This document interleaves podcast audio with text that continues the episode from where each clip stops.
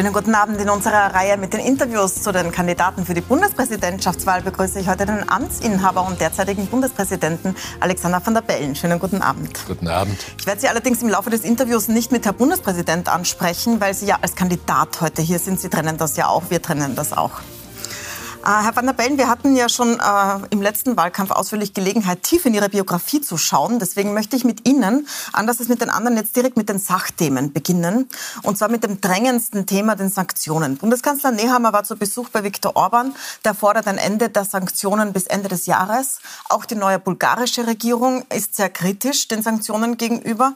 Ähm, wie soll es damit weitergehen und welche Rolle soll Österreich aus Ihrer Sicht einnehmen? Ich glaube, jetzt ist wirklich nicht der richtige Zeitpunkt, über ein Ende der Sanktionen nachzudenken. Die Sanktionen schaden Russland enorm. Und nicht nur das, der Krieg Russlands gegen die Ukraine ist in eine Phase getreten, äh, wo Putin, ich will nicht sagen, mit dem Rücken zur Wand steht, aber offensichtlich die Situation völlig falsch eingeschätzt hat. Er hat den äh, am Anfang offenbar gedacht, er kann Kiew quasi im Vorbeigehen äh, erobern. Das war falsch. Dann haben sie sich auf den Südosten verlagert, äh, haben auch dort ihre Niederlagen einstecken müssen. Und die Situation ist jetzt noch einmal verschärft worden durch die Einberufung von, von, von äh, jungen Männern, die inzwischen zu Hunderttausenden ins Ausland flüchten. Also Putin hat sich in einer ganzen Reihe von Dingen grob verschätzt ich weiß nicht, wozu der russische Geheimdienst da ist. Entweder waren die auch falsch informiert oder sie haben, oder Putin hat ihnen nicht geglaubt. Jetzt in dieser Situation, äh, dass, wenn Europa jetzt in dieser Situation Schwäche signalisiert, nach dem Motto, du kannst eh machen, was du willst, geht uns nichts an, was an unserer Grenze passiert, dann würden wir später einen viel höheren Preis noch bezahlen. Dann ist ja freie Hand für ihn, wenn er schon so ein imperialistisches Bild hat, äh, was ist dann der nächste Staat? Jetzt ist Österreich besonders verletzlich. Putin sitzt am Gashahn und Österreich hat eine enorme Abhängigkeit von vor der Krise 80 Prozent von russischem Gas. Das war eine politische Entscheidung, dass es so gekommen sind. Und äh, Sie waren zumindest äh, formell beteiligt. Ich spiele Ihnen kurz eine Pressekonferenz vor aus dem Jahr 2018, als diese neuen Verträge mit der Gazprom und der OMV abgeschlossen worden sind. Da sagen Sie Folgendes. Nun, eine, eine Tatsache ist, dass nicht nur Österreich, sondern die gesamte Europäische Union ähm, vor allem Gas, nicht nur, aber vor allem Gas aus, früher aus der Sowjetunion, heute aus Russland bezieht und wir da in ökonomischer Hinsicht die besten Erfahrungen gemacht haben. Äh, in letzter Zeit ähm, gibt es, sagen wir mal, ähm, den Vorhalt seitens mancher amerikanischer Politiker, dass die Abhängigkeit äh, der Europäischen Union in dieser Beziehung von Russland zu groß ist. Es wird aber dabei übersehen, dass das amerikanische Flüssiggas meines Wissens zwei, wenn nicht dreimal so teuer ist wie das russische Gas. Äh, unter solchen Umständen macht es wenig Sinn, jetzt rein ökonomisch gesehen, macht es wenig Sinn, russisches Gas durch äh, amerikanisches Flüssiggas zu ersetzen. Also äh, unter diesen Bedingungen, glaube ich, ist die künftige Kooperation zwischen Gazprom und OMV auf sehr gutem Fundament gebaut. Das war eine Pressekonferenz mit Präsident Putin im Jahr 2018. Sie sagen das selbst in Ihrem Statement, äh, dass Amerikaner Sie gewarnt hätten vor dieser Abhängigkeit. Der vorige OMV-General Reuss hat gewarnt vor dieser Abhängigkeit und wollte diversifizieren, ist dann aber abgesetzt worden. Auch Ihr ehemaliger Parteikollege Joschka Fischer, ehemaliger Außenminister, hat massiv gewarnt davor und auch aktiv betrieben, dass Nord Stream 2, 2 diese Pipeline, die da auch beschlossen wurde, nicht gebaut wird. Warum haben Sie nicht darauf gehört damals? Stimmt, das war ein Fehler.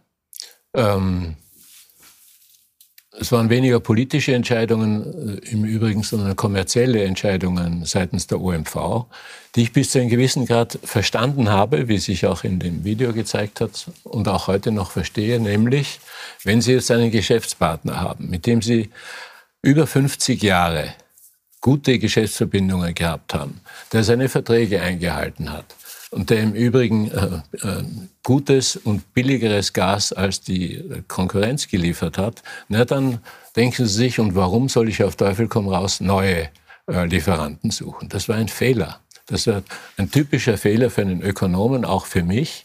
Das, wenn ich da dazwischen fragen darf, ähm, so klar haben das Ökonomen nie gesehen. Auch der vorige OMV-General hat gewarnt davor, so eine hohe Abhängigkeit zu machen. Und aus rein ökonomischer Sicht macht es wenig Sinn, sich von einem diktatorisch geführten Regime, wie Sie es jetzt ja auch nennen, abhängig zu machen. Auch als Ökonom hätten Sie das sehen müssen. Hätte ich sehen müssen, ja. Die, die, die Nicht-Diversifizierung äh, der, der Gaslieferungen nach Österreich war ein schwerer Fehler. Stimmt. Sie haben damals auch gesagt, dass es eine gute Vertrauensbasis gibt. Das war 2018, also mitten unter den Sanktionen. Das spiele ich Ihnen auch kurz ein, was Sie da sagen, die Vertrauensbasis zu Russland und Putin. Das ist normal, Business as usual. Ich sehe die grundsätzliche Vertrauenskrise gegenüber Russland nicht. Sie haben das ein Jahr später, 2019, in Sochi nochmal bekräftigt. Und Sie haben auch dazu gesagt und das so erklärt, dass Sie mit Putin schon lange eine gute Gesprächsbasis haben. Zwar erst da als äh, Präsident, aber schon seit 2007, als Sie ihn im Parlament getroffen haben. Ich sage Ihnen das auch noch kurz, weil ich würde gerne wissen, was war, dann da die, ja. was war dann da die Gesprächsbasis? Hocken Sie das kurz an. Sehr geehrter Herr Präsident Putin, ich freue mich sehr, Sie heute hier in Wien begrüßen zu dürfen. Und es war mir eine besondere Freude, dass Präsident Putin eine seiner ersten Auslandsreisen nach seiner Wiederwahl bzw. Angelobung nach Österreich, nach Wien unternommen hat. Für mich war es die, meine erste Begegnung als Bundespräsident mit Ihnen. Ich bin Ihnen aber vor vielen Jahren schon einmal im österreichischen Parlament äh, begegnet. Und ich glaube, sagen zu können, dass wir eine gute gemeinsame Gesprächsbasis gefunden haben. Das war 2018, haben Sie das gesagt, über einen Besuch 2007. Wie haben Sie damals eine gute Gesprächsbasis mit Putin gefunden? Das haben Sie öfters gesagt. Was meinen Sie da? Man hat mit Putin auf Deutsch äh, gut reden und diskutieren können über verschiedene Issues, sage ich einmal. Er war wieder interessiert an meiner Familiengeschichte. Mein Großvater war noch kurze Zeit Gouverneur einer äh, äh einer Provinz im, im Westen Russlands zur Kerensky-Zeit, also vor der bolschewistischen Revolution. Äh, ich habe mich wirklich hinters Licht führen lassen. Entweder hat Putin diesen äh, kolonialistischen, aggressiven Krieg immer schon geplant oder er hat sich in den letzten Jahren verändert. Das weiß ich nicht, ist ja wurscht. Ich fühle mich wirklich wirklich zu 100 Prozent getäuscht von ihm und nicht nur ich bitte. Mag schon sein, dass einzelne Amerikaner zum Beispiel äh, bezüglich der Gasversorgung diese Meinung äh, gehabt haben und Generaldirektor Reuss sicherlich auch. Äh, ich war eine Zeit lang in einem Gremium in der OMV und weiß, was er für ein grundvernünftiger Mensch ist und war. Äh, Putin hat die ganze Welt aber getäuscht. Ja, er hat gelogen am laufenden Band spätestens seit Dezember des Vorjahres. Aber Herr van der Bellen, Putin hat 2007 auf der München Sicherheitskonferenz zum ersten Mal diese imperialen Gedanken im Westen geäußert. Das ist breit besprochen worden. 2007, während er da war, das war mitten im Tschetschenienkrieg. 2008 hat er Georgien überfallen. Es hat sogar damals, 2007, im Vorfeld dieses Besuches, wo Sie sagen, Sie hatten so eine gute Gesprächsbasis, Interventionen des Kreml beim ORF gegeben. Weil der Kreml wollte, dass der ORF aus einem Trailer Tschetschenien-Bilder rausschneidet. Mhm. Der ORF hat das nicht gemacht. Daraufhin hat Putin das Interview abgesagt. Das hat er hat versucht, ähm, sogar in österreichischen Medien zu verhindern, dass über diesen großen Krieg mit 100.000 Toten gesprochen wird. Wie kann man da eine gute Gesprächsbasis haben in dieser Situation? Es ist mir rätselhaft rückblickend und auch damals, muss ich sagen, ist auch damals kritisiert worden. Ich glaube, äh, ich und andere haben einen Fehler gemacht, das zu sehr aus österreichischer Sicht zu sehen. Ähm, der Staatsvertrag 1955 und die Vorgeschichte des Staatsvertrags haben eine Entwicklung zwischen der damaligen Sowjetunion und Österreich eingeleitet, die äh, von, von keinen Konflikten äh, geprägt war, sondern über die Jahre eigentlich immer wieder, immer wieder gut funktioniert hat. Und später nach dem Zusammenbruch der Sowjetunion gilt Ähnliches. russische Touristen sind gerne zum Skifahren nach Österreich gekommen. Ich kann mich noch erinnern, dass Tiroler Skiorte manche Geschäfte in, in cyrillischer Schrift beschriftet haben, die, wie Sie wissen, hat es erhebliche österreichische Direktinvestitionen in Russland gegeben. Ähm, auch da wieder im Glauben, naja, Handel ist für beide Teile günstig, für Russland genauso wie für Österreich. Direktinvestitionen sind für beide Länder günstig, sonst würden sie ja erst gar nicht stattfinden.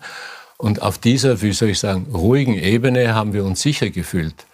Zu sicher, ja, da haben Sie ja vollkommen recht. Sie haben sogar kritisiert in Ihrem Buch, das Sie 2015 geschrieben haben, dass österreichische Medien sehr Putin-kritisch waren und auch kritisieren, wenn man sich abgefunden hat mit der Annexion der Krim. Das heißt, Sie haben durchaus gewusst, dass es viele Stimmen gab. Sie sagen sogar, es war ein Mainstream. Ich, ich lese Ihnen das kurz vor, weil ich, ich habe dieses welche, Zitat. Ich weiß, Sie kennen das Zitat natürlich. Das wir haben auch vor sechs Jahren darüber gesprochen. Ich habe das in eine geschlossene Facebook-Gruppe gestellt und gefragt, kommt das von Herrn Rosenkranz oder von Herrn van der Bellen? Und über 90 Prozent haben gesagt, Herr Rosenkranz hätte das gesagt. Da, da schreiben Sie, kaum wo wird die Position vertreten, dass die Annexion der Krim im März 2014 eine Vorgeschichte Geschichte hatte, nämlich verantwortungsloses Gerede von einem NATO-Beitritt der Ukraine. Glaubte wirklich jemand, Wladimir Putin würde dem tatenlos zusehen? Und dann schreiben sie, wer Kritik an der ukrainischen Regierung übt, wird sofort als Putin-Versteher abgestempelt. Gerät die Unabhängigkeit der Meinungsbildner ins Wanken. Ist aus der Pressefreiheit eine freiwillige Gleichschaltung der Medien geworden. Ja, okay, das war Also Sie können nicht sagen, es hat niemand gesagt, weil offensichtlich, Sie haben das ja kritisiert dass äh, müssen, in den Medien viele Putin kritisiert haben und Sie nicht. Sie müssen aber auch dazu sagen, dass ich nie ein Hehl daraus gemacht habe und mich dazu nicht verschwiegen habe, dass natürlich die Annexion der Krim äh, völkerrechtswidrig äh, war und ist. Äh, das habe ich auch bei meinem Staatsbesuch in Kiew gesagt, 2018 oder 2019 oder wann das war. Äh, daran besteht überhaupt kein Zweifel. Äh, was ich kritisiert habe, ist eine gewisse eine, eine gewisse Naivität auf der westlichen Seite, äh, dass man immer von, der, von dem NATO-Beitritt der Ukraine reden kann. Und davon war schon jahrelang die Rede. Und nicht glauben, man dass das Konsequenzen hat. Das ist aber kein Verständnis für die russische Position. Mhm. Natürlich, also für den Krieg. Äh, sondern es hätte ja andere Möglichkeiten gegeben. Russland hätte fragen können, wollte das nicht wieder äh, abtreten, ist ja erst seit 50 Jahren bei der Ukraine das Gebiet. Russland hätte anbieten können eine Art Hongkong-Lösung, also eine Pacht für 100 oder 150 Jahre. Es gibt Modelle äh, für solche Probleme. Aber nein, sie machen Krieg. Ähm, umgekehrt gefragt, haben Sie und Putin in all Ihren Pressekonferenzen, die Sie hatten, 2018, 2019, immer die besondere Rolle Österreichs gegenüber Russland und die Vermittlerrolle betont. Auch mhm. Putin hat das immer stark betont. 2019 in Sochi zum Beispiel, findet man übrigens auf seiner Website, nicht auf ihrer. Äh, diese Rolle hat Österreich verlassen, indem es äh, sich solidarisch mit der Ukraine gestellt hat und den Sanktionen zugestimmt hat. Das hat Putin auch klar so ausgesprochen. Umgekehrt gefragt, nachdem Sie viele Jahre diese Rolle betont haben. War es ein Fehler, diese neutrale Vermittlerrolle zu verlassen und sich diesen Sanktionen anzuschließen? Nein, das war sicher kein Fehler, sondern die europäische Reaktion war entschlossen, geschlossen, einheitlich. Äh, wir lassen uns das nicht bieten und wir lassen uns nicht noch einmal von dir hinters Licht führen. Das war im Wesentlichen die Botschaft äh, mit den Sanktionen und ist sie bis heute. Jetzt ist eine der Folgen dieser Krise ist die Teuerung bei den Energiepreisen, die auch woanders herkommt. Das wissen Sie als Ökonom, aber ist sicher ein großer Faktor. Ja. Ähm, Sie haben da in den Salzburger Nachrichten, glaube ich, was, einen Rat gegeben an junge Leute, der seitdem sehr, sehr stark kritisiert wird. Ich spiele Ihnen noch mal ein. Da sagen Sie, man soll die Zähne zusammenbeißen. Was sagen Sie jungen Menschen, die besonders unter den Teuerungen leiden? Es ist für uns alle schwierig und wenn jemand noch über kein eigenes Einkommen verfügt, ist es halt nur einmal härter. Zähne zusammenbeißen, das wird schon irgendwie gehen. War das ungeschickt oder einfach ehrlich? Wenn ich für mein Archiv eine Serie äh, missverständlicher Zitate brauche, komme ich sicher zu Ihnen, Frau Milbaum. Die Wir hätten noch so viele mehr, Herr van der Bellen. So ja, viel Zeit haben Sie ja, heute ja. leider nicht für uns. Schade, wirklich, wirklich schade. Äh, war eine blöde Metapher, ja, und? Wenn ich die Zähne zu stark zusammenbeiße, dann tut mir der Zahn da unten weh. Das brauche ich jetzt gerade noch in der Situation zu allen anderen Krisen, die uns begleiten. Nein, was gemeint war, war, okay, wir haben eine schwierige Zeit vor uns. Die wird auch im Frühjahr nicht vorbei sein. Ich gehe davon aus, dass wir mit den, mit den Gasmengen, die jetzt vorhanden, in den Speichern vorhanden sind, einigermaßen über den Winter kommen.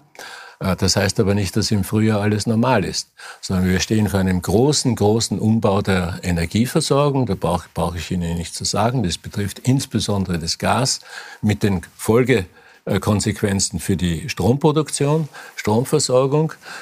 Und dieser Prozess wird nicht von heute auf morgen zu Ende sein. Wir hätten längst auf erneuerbare Energieträger, Photovoltaik, Wind und so weiter umsteigen sollen. Wenn wir das aus klimapolitischen Gründen früher gemacht hätten, hätten wir jetzt nicht die Bescherung mit diesen Abhängigkeiten äh, von russischen Gaslieferungen. Sie haben ein paar Mal die Regierung drüber, sehr kritisiert, aber ähm, jetzt länger nichts mehr dazu gesagt. Sind Sie zufrieden mit den Maßnahmen, die die Regierung jetzt gesetzt hat? Welchen Maßnahmen? Die Maßnahmen gegen die Teuerung. Naja, zufrieden. Zufrieden. Äh, ich finde, die Regierung war alles andere als untätig. Äh, wenn ich die Zahlen richtig im Kopf habe, reden wir inzwischen von Paketen in der Größenordnung von 30, 35 Milliarden oder sogar etwas mehr gegen die Auswirkung der Teuerung, insbesondere auf niedrige Einkommen, aber nicht nur. Der Effekt geht ja mittlerweile in den Mittelstand auch hinein. Äh, das Problem, das ich gesehen habe, ist, ich weiß jetzt so ungefähr Bescheid, welche Maßnahmen das sind. Aber wenn Sie mich jetzt prüfen würden, weiß ich, wann was genau in Kraft tritt und für wen und ob ich da einen Antrag machen muss oder ob das automatisch geht, wäre ich dazu nicht in der Lage. Ist das jetzt mein Fehler oder ist das ein Kommunikationsproblem der Bundesregierung? Brauchen wir jetzt auch nicht streiten. Aber da sehe ich ein Problem bei der Kommunikation dieser komplexen und vielfältigen Maßnahmen. Ich habe Ihnen noch ein Zitat mitgebracht, das sehr viel diskutiert wurde und wird in diesem Wahlkampf. Das ist, was Sie über das Kopftuch gesagt haben. Das war ja. bei einer Veranstaltung in der Vertretung der Europäischen Kommission. Ähm, und Sie haben zum Thema Islamophobie Folgendes gesagt. Schauen wir uns das auch kurz an. Es ist Recht der Frau, sich zu kleiden, wie auch immer sie möchte. Das ist meine Meinung dazu. Im Übrigen nicht nur muslimische Frauen, jede Frau kann ein Kopftuch tragen.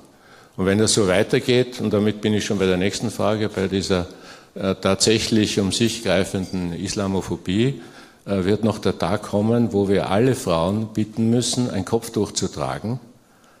Alle. Als Solidarität gegenüber jenen, die es aus religiösen Gründen tun. Da fragt man sich, warum sagen Sie, wir werden uns ein Kopftuch aufsetzen müssen, Frauen, Warum setzen Sie nicht selbst eins auf aus Solidarität? Ja, vollkommen richtig, betrifft die Männer genauso. Der Anfangssatz ist mir wichtig. Jede Frau soll sich anziehen können, Frisur tragen können, was auch immer, wie sie will und nicht wie, geschweige denn wir Männer wollen, dass sie sich mhm. anzieht. Der Kontext war auch wichtig. Ich weiß nicht, 20, 30 junge Frauen, die Kopftuch getragen haben und erzählt haben, äh, wie sie auf der Straße deswegen angepöbelt werden. Das ändert aber nichts an meiner Position. Jede Frau soll tragen können, ob sie was trägt oder wie sie es trägt und ob das ein Kopftuch oder der Hut der Queen Elizabeth ist, das ist ihre eigene Entscheidung und wir Aber haben hier nichts reinzureden. Sie argumentieren das in Ihrem Buch anders. Sie schreiben dazu Vollverschleierung, also zu Niqab oder Burka. Selbst wenn es richtig sein sollte, dass diese Verschleierung eine Unterwerfung unter dem Mann symbolisiert, hat die Mehrheit das Recht, der Minderheit eine freiwillige Unterwerfung zu verbieten. Also Sie argumentieren das mit Minderheitenrechte auf Muslime bezogen nicht mit dem individuellen Recht der Frau, sich so zu kleiden, wie sie will. Mag sein an einer späteren Stelle. Und das ist tatsächlich ein Punkt, der mir wichtig ist. Was kann die Mehrheit der Minderheit vorschreiben? Ähm, naja, vielleicht nicht gerade Unterwerfung, weil das, Sie nennen da Unterwerfung unter den Mann. Vielleicht ist es ein Thema, wo Nein. man auch Minderheiten nicht Nein. aus der Verantwortung Glaub, lassen sollte. Glauben Sie mir, die, die Gleichstellung, die Gleichberechtigung der Frauen ist mir ein extrem wichtiges Thema. Ja, vielleicht habe ich mich damals missverständlich ausgedrückt, geschenkt. Ja. Aber das ist wirklich ein zentrales Thema, auch in meiner politischen Arbeit als Bundespräsident. Äh, auch was die Situation in Österreich betrifft, da sind wir noch meilenweit entfernt von einer selbstverständlichen Gleichberechtigung der Frau. Und ich habe schon mehrfach gesagt, was ich mir für die Zukunft wünsche, ist, dass unsere Mädchen hineinwachsen in eine Welt, wo das ganz selbstverständlich ist und gar kein Thema mehr, dass Frauen und Männer gleichberechtigt sind. Und das ist nämlich auch ein Thema für uns Männer die Erkämpfung der Gleichberechtigung der Frauen würde ich nicht nur den Frauen überlassen. Wieso denn? Das betrifft ja uns ganz genauso, die Männer. Auch wir sind verpflichtet, das zu ändern. Da gehen Talente verloren, da gehen Chancen verloren. Es ist auch ökonomisch ein Unsinn. Deswegen bin ich unter, Umständen, äh, unter anderem für für bestimmte Quoten bei Vorständen und Aufsichtsräten, weil offenbar nur so dieser implizite, träge äh, Widerstand auch in der Wirtschaft aufgeweicht werden kann. Eine Frage noch dazu. Im Iran gibt es gerade große Aufstände, die getragen werden von Frauen und Mädchen, ja. die das Kopftuch verweigern, das dort vorgeschrieben ist. Ähm, die Regierung hat schon gesagt, sie wird Sanktionen verschärfen. Als ich mir diesen Ausschnitt von Ihnen angeschaut habe, habe ich mich gefragt, werden Sie jetzt auch Frauen in Österreich, die Kopftuch tragen, bitten, aus Solidarität ihr Kopftuch abzunehmen, umgekehrt? Hm. Hätte keinen Einfluss auf den Iran. Ja? Äh, ich bin mehr dafür, das Schicksal von Frau Amini äh, das Schicksal von Frau Amini so ernst zu nehmen, dass wir uns fragen und nicht nur, was passiert jetzt Furchtbares im Iran. Und ich bewundere wirklich die, die, die, den Mut, die Zivilcourage aller Frauen und inzwischen Mädchen, äh, also äh, noch, noch nicht erwachsene Frauen, die auf die Straße gehen und dem Regime trotzen. Aber wir sollten das auch zum Anlass nehmen, bei uns darüber nachzudenken, wie wir eigentlich mit Frauen umgehen und wieso bei uns Frauenmorde äh, ich will nicht sagen an der Tagesordnung, aber an der Wochenordnung beinahe sind. Ja, wie ist das möglich? Was ist bei uns passiert, dass sowas einreißen kann? Ich möchte als letztes Thema auf Ihre innenpolitische Amtsführung kommen. Die war ja turbulent, wenn ja. auch sehr stark besprochen. Deswegen jetzt als letztes Thema. Äh, besonders turbulent natürlich durch Ibiza und ähm, viele, viele Angelobungen, die Sie durchführen mussten. Ja. Äh, Bundeskanzler Kurz hat Ihnen damals die Entlassung von Innenminister Herbert Kickel vorgeschlagen. Und er hat das damals zumindest öffentlich damit begründet, dass Kickel als Innenminister nicht die Ermittlungen gegen sich selbst leiten oder verantworten könnte. Ähm, und Sie haben damals gesagt zu diesem ganzen Ibiza-Komplex, so sind wir nicht. Das spiele ich noch mal kurz ein. So sind wir nicht. So ist Österreich einfach nicht.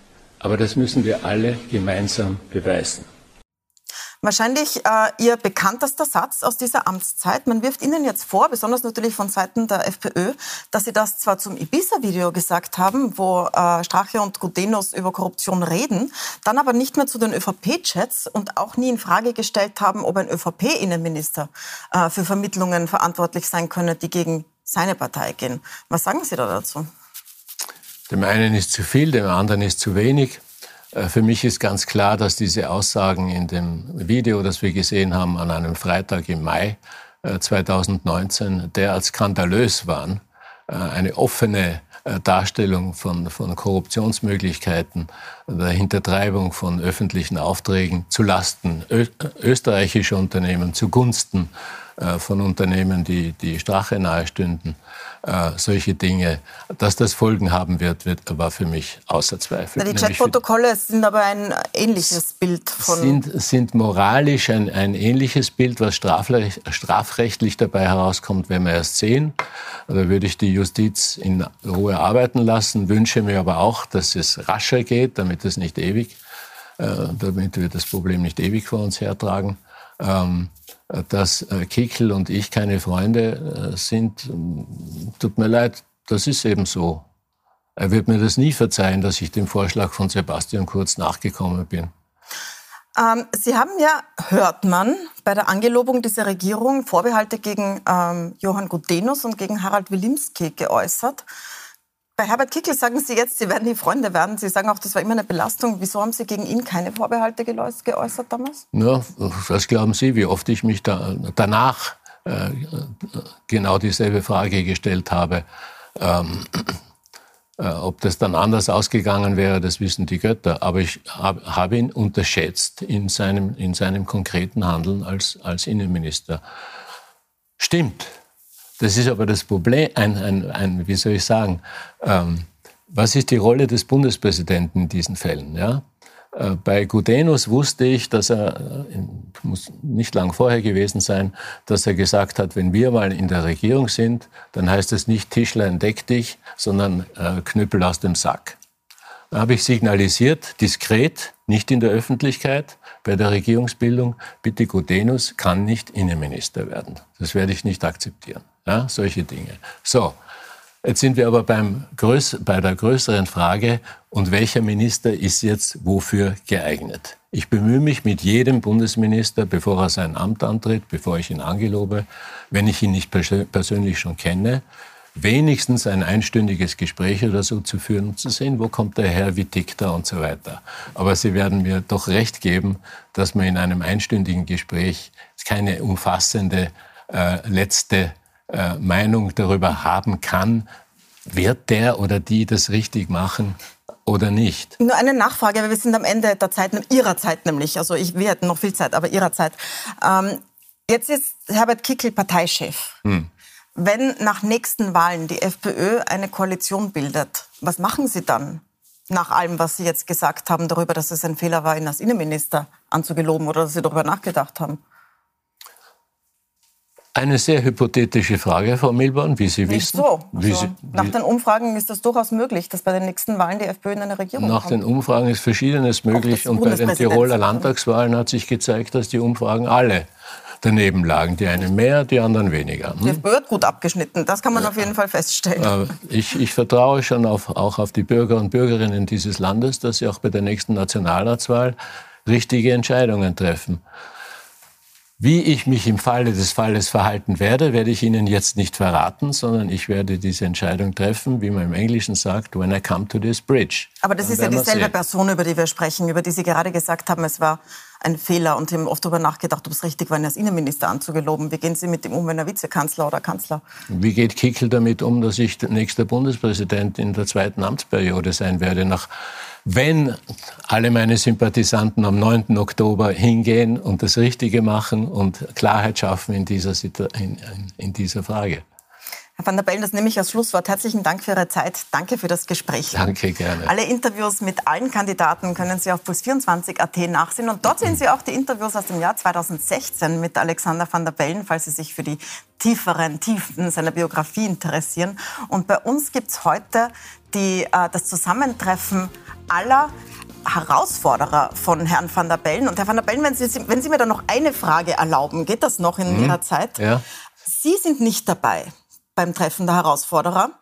Und Sie haben das damit argumentiert, dass Sie ja Bundespräsident sind. Und, ähm, ja, nicht, dass ich Bundespräsident bin, sondern dass ich seit fünfeinhalb Jahren Bundespräsident mhm. bin.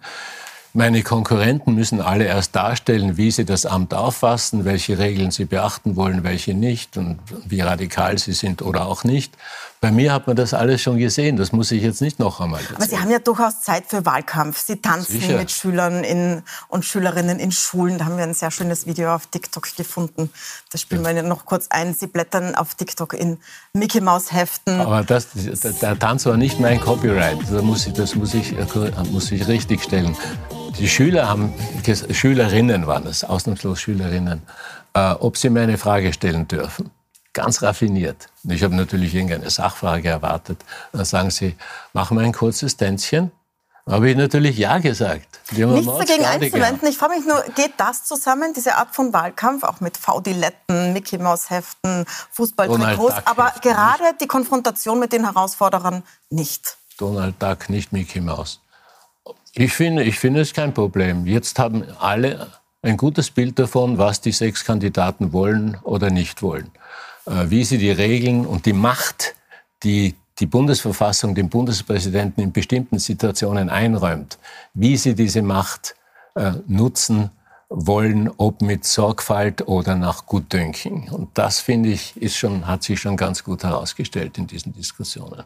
Dann danke ich Ihnen sehr herzlich jetzt wirklich für jetzt. das Gespräch. Danke, Herr van der Bellen. Alle Interviews gibt es auf puls24.at.